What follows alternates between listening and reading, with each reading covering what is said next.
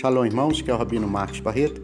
E a porção da palavra de Deus hoje, para a sua vida, se encontra no livro de Mateus Matitiarro, capítulo 19, e o verso de número 26, onde está escrito assim, ó: Yeshua, olhando para eles, disse-lhes: Aos homens é impossível, mas para Deus tudo é possível.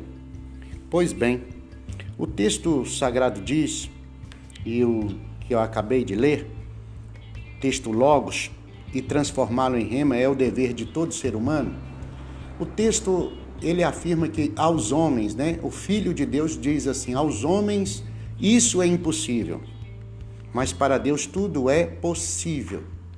Pois bem, quando nós olhamos para o homem, nós olhamos a capacidade do homem, olhamos a força dele, o poder intelectual, o poder de assimilação, de transformação, o poder de entrega, né? o quanto o homem quer entregar-se a Deus, entregar sua própria vida, sua própria casa.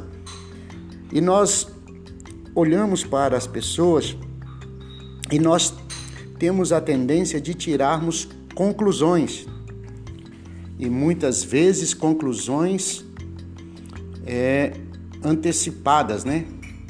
Uma conclusão de um pré-julgamento. Mas a Escritura Sagrada diz que Yeshua, o Filho de Deus, ele diz: aos homens é impossível. Para nós, para os seres humanos, carne e osso, existe muita coisa que é impossível. Existe. Mas quando o Senhor, o Deus de Abraão, Isaac e Jacó, quando ele opera na vida de uma pessoa, quando ele decide fazer na vida de uma pessoa, quando ele traz o entendimento, o conhecimento, quando ele traz a resolução do problema, percebemos que não é impossível, é possível, mas tudo depende da manifestação de Deus, da manifestação do Criador. E muitas, muitas situações, nós, os humanos, o homem não permite Deus atuar, não permite Deus fazer, não permite Deus trazer a solução. Em muitos casos, os homens trocam os pés pelas mãos, antecipam, né? Ansiedade e etc.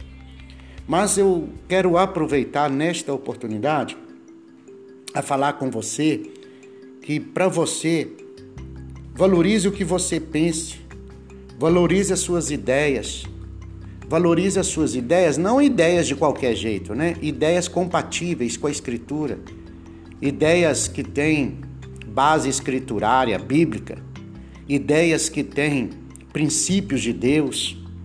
Pense nisso, valorize isso. Aceite tudo que Deus permitir para a sua vida, os planos, os projetos. Confia nele, pois é ele o Deus Criador dos céus, habitando em você, trabalhando em você, capacitando você. É Ele que vai fazer você acreditar, crer, confiar.